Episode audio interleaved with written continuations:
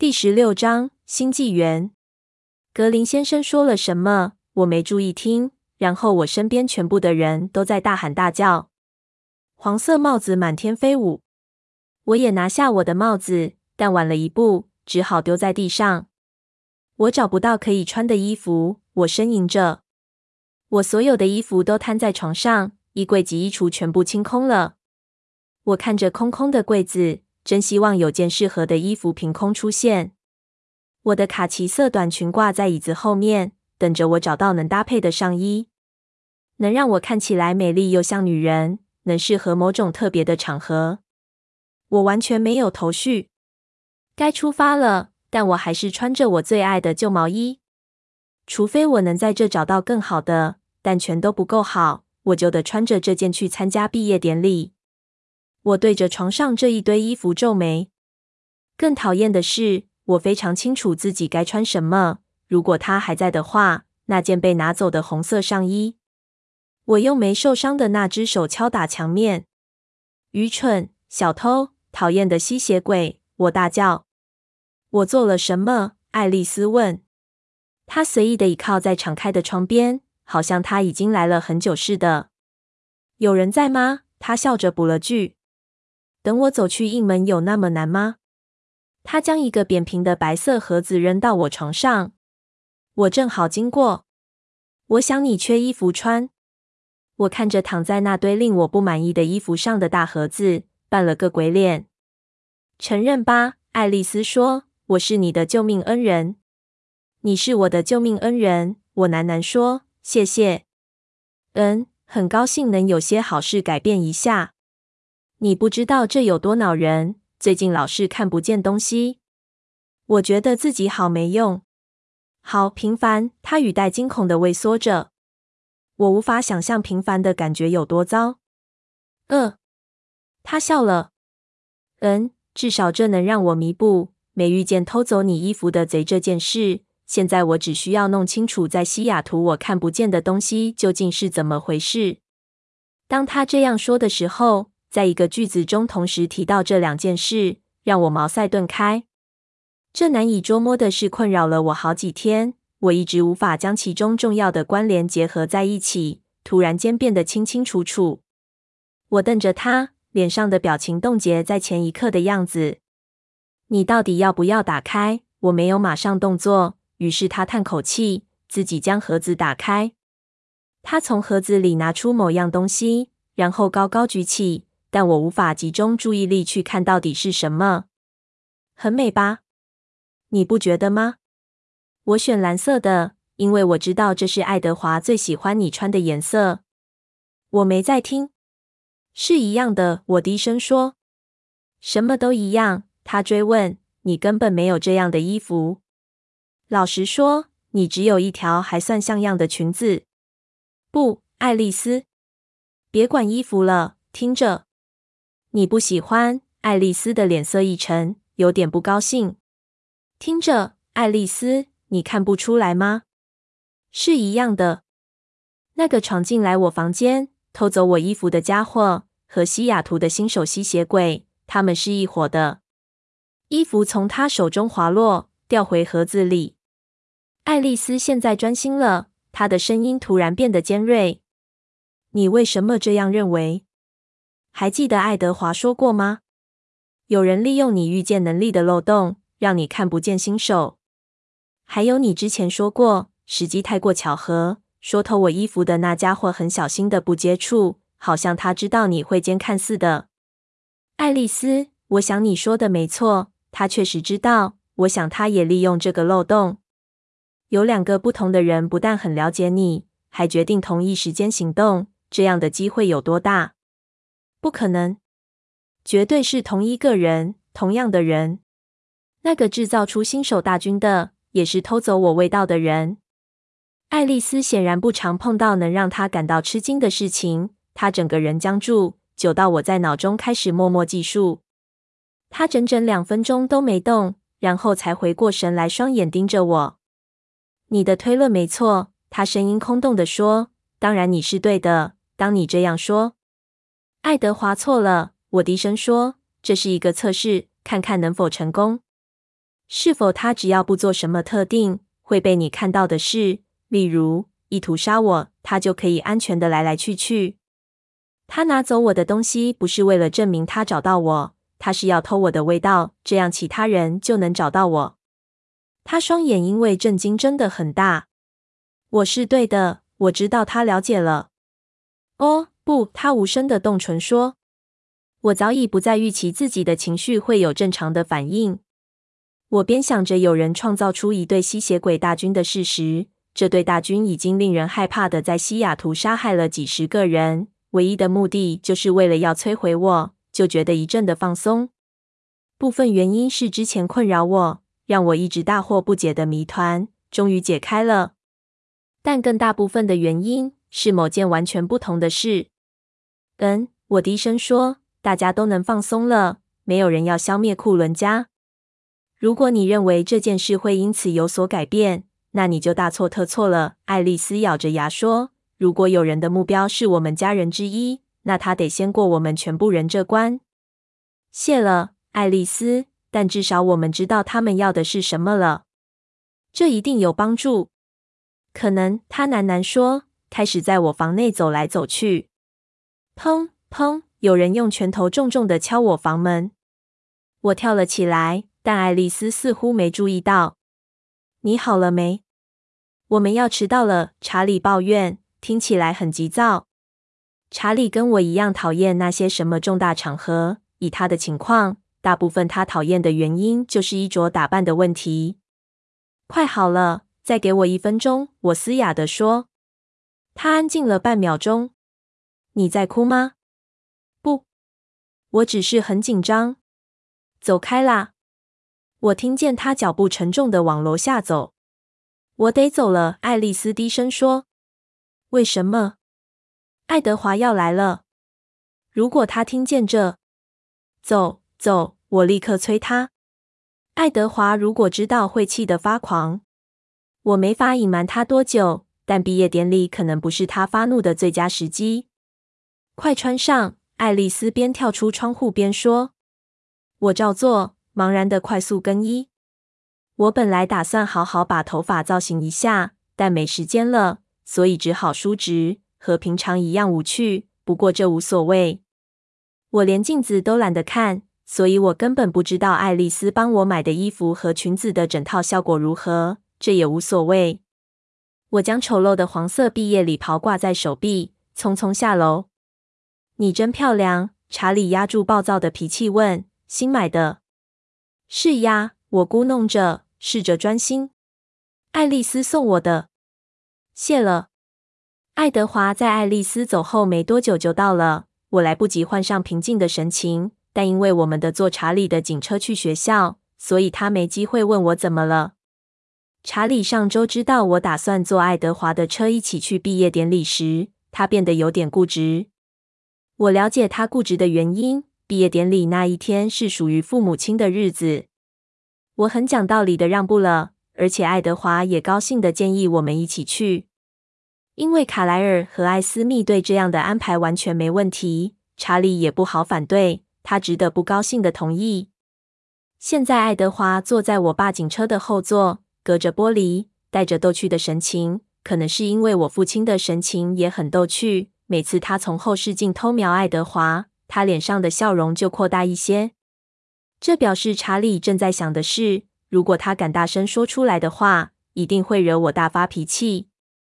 你还好吗？查理把车停在学校停车场。爱德华扶我从前坐下车时，关心地问：“紧张？”我回答：“这不算是谎言。”你很美，他说。爱德华似乎还想说些别的，但是查理以他自以为很高明的明显动作，插到我们两个中间，并且用手环住我肩头。你觉得兴奋吗？他问我。还好，我承认。贝拉。这是大事。你从高中毕业了，现在你即将进入真实的世界——大学，过你自己的生活。你已经不再是我的小女孩了。查理激动地说完最后那句。爸，我呻吟着，请别哭倒在我身上。谁哭了？他大叫。现在告诉我，你为什么不觉得兴奋？我不知道，爸。我猜还没到时候吧。爱丽丝帮你办派对真是好，你需要一些事让你振奋起来。当然，派对正是我需要的。我的语气惹得查理笑了，他用手捏捏我肩头。爱德华看着云层，一脸沉思。我父亲的在体育馆后门和我们先分开，和其他父母亲一样从前门进入会场。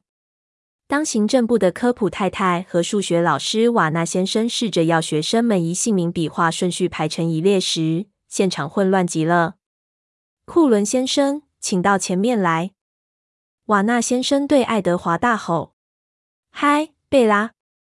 我抬起头，看见杰西卡·史丹利从那一列的后头，满脸笑容的向我挥手。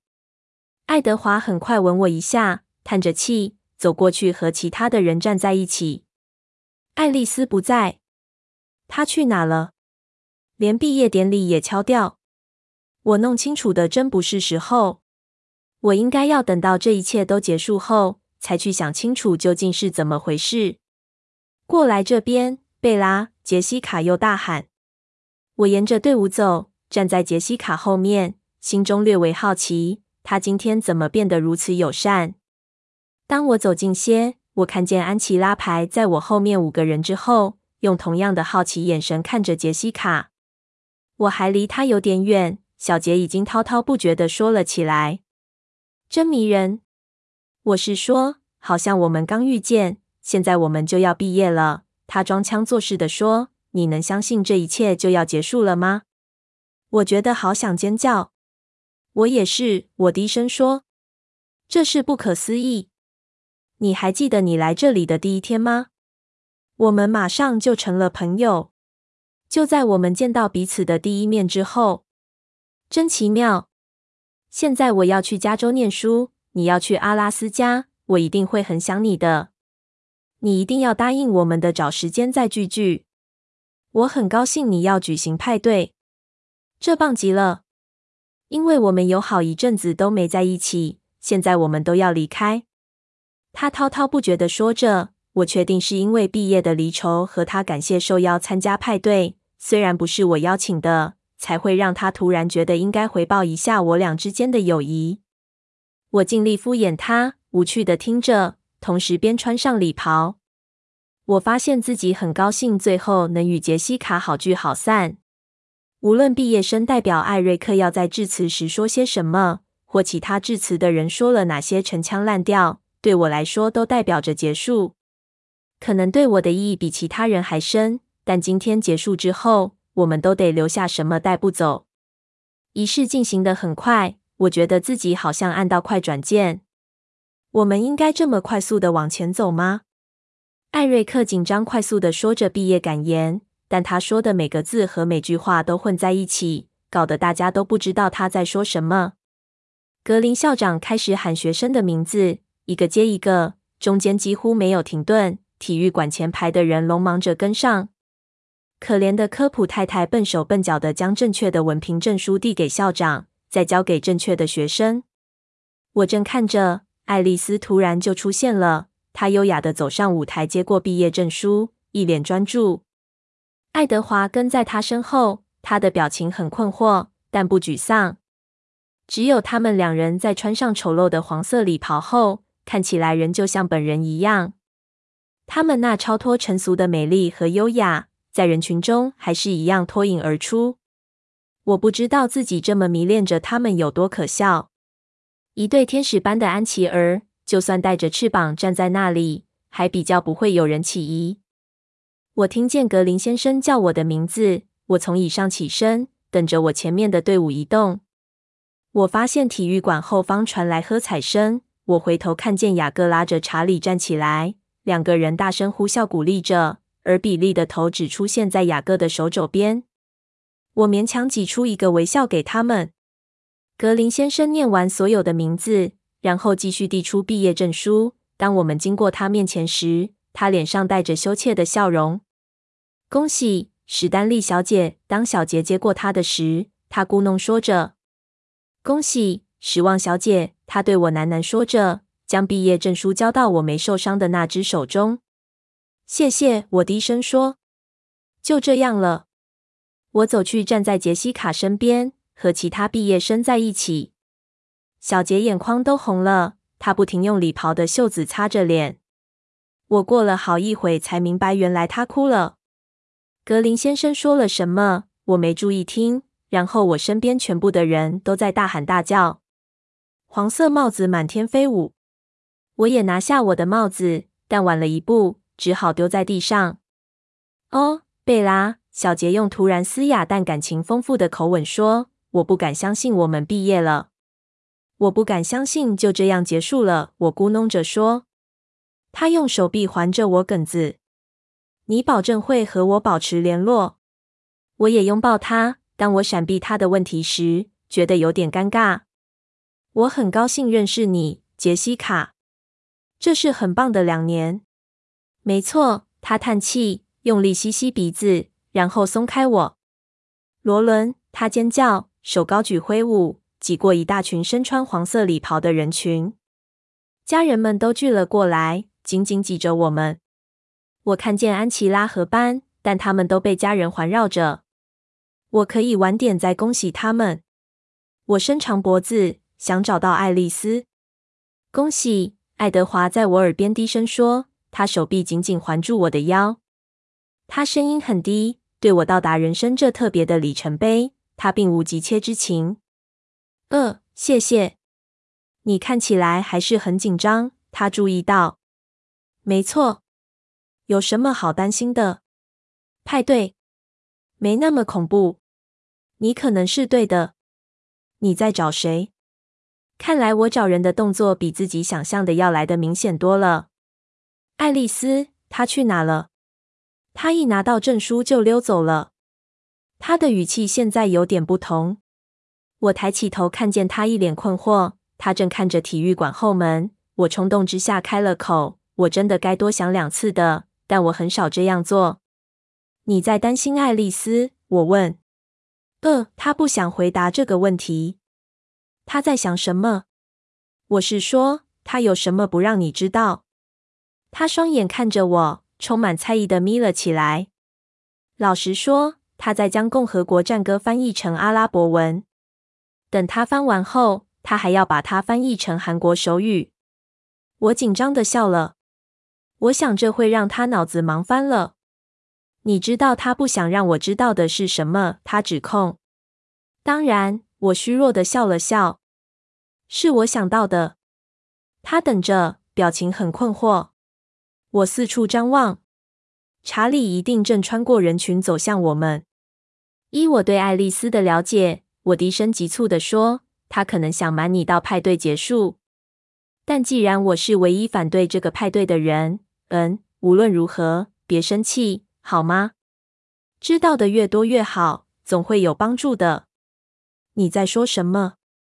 我看见查理在人群中伸长了脖子找我。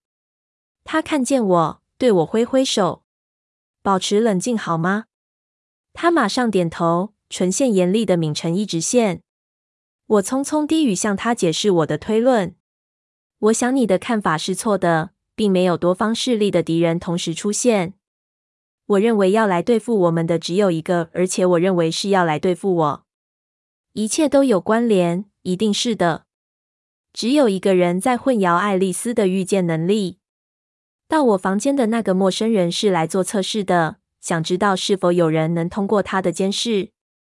那个在脑中不断改变想法的人，那些新手偷我衣服的人，所有的线索都是一起的，主要是想把我的味道给他们。爱德华脸色变得如此苍白，我觉得很难继续说下去。但没人要来找你们，你看不出来吗？这很好，艾斯密和爱丽丝和卡莱尔，没有人要伤害他们。他眼睛睁得很大，充满惊慌、迷惑又恐惧。他像爱丽丝一样，知道我是对的。我将手贴在他脸颊上，冷静，我恳求。贝拉，查理欢呼。挤过离我们最近的一群人们，恭喜，宝贝！虽然他已经走进我身边，还是大喊着。他伸手环抱着我，甚至借机将爱德华推到一边。谢了，我低声说。还是专心看着爱德华的神情。他还没恢复自制，双手还半伸向我，好像他打算抓住我转身就跑似的。我只比他好一点，对我来说，跑走也不算是个坏主意。雅各和比利已经走了，你有看到他们吗？查理退后一步问，但手还是环着我的肩膀。他背对着爱德华，可能想努力把他排除在外，但这时这样反而好。爱德华张大嘴，双眼还是因为担心而圆睁。有，我告诉父亲，尽量维持对他的注意力。也有听见他们的声音。他们能来真是好，查理说。嗯嗯，好吧。告诉爱德华，果然是个糟糕的主意。爱丽丝瞒住他的想法，这一招是对的。我应该再等等的，等到只有我们俩独处的时候，可能和他家人在一起时，也不能有任何易破的东西在附近，像是窗户、车子、学校大楼等。他的表情让我回想起我所有的恐惧。虽然他的表情现在已经没有恐惧了，愤怒的表情明显的出现在他的脸庞。你想去哪吃晚餐？查理问。随便哪里都行，我煮就行了。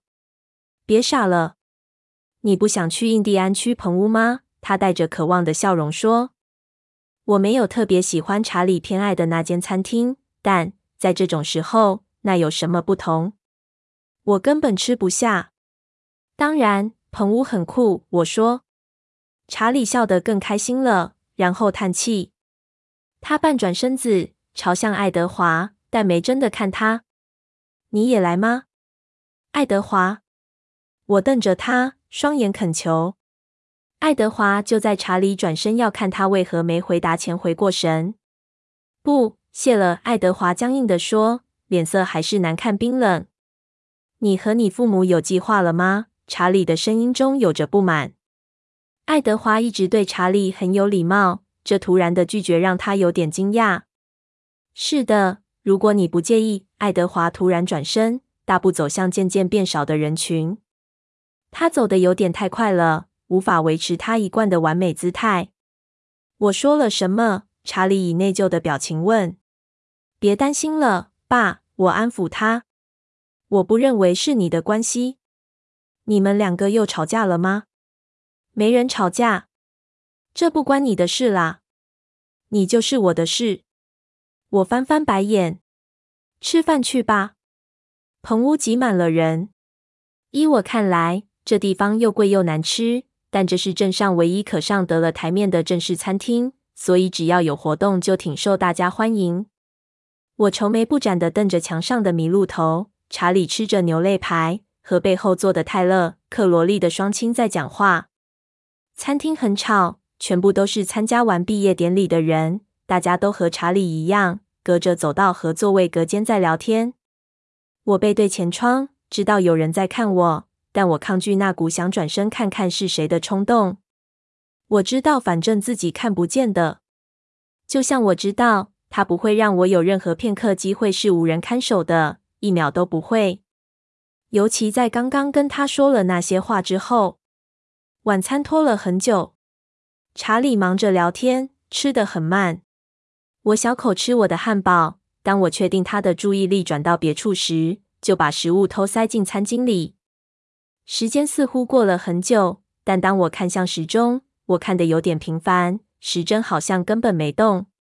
终于，查理拿回他的找零，将小费放在桌上。我站起来，急着走。他问我。我想帮爱丽丝布置会场，我说：“好吧。”他转身和大家说再见。我走出门，到警车旁等他。我靠在副驾驶座的车门上，等着查理从这场即兴的晚餐宴席拖拖拉拉的走出来。停车场都快黑了，云层好厚，无法知道太阳是否已经下山。空气感觉很沉重，好像快下雨了。有东西在阴影中移动。当爱德华出现在黑暗中，我原本紧张喘不过气来，变成放松的叹息。一句话也没说，他将我紧紧拥入怀中，一只冰冷的手找到我的下巴，抬起我的脸，将他的唇印在我唇上。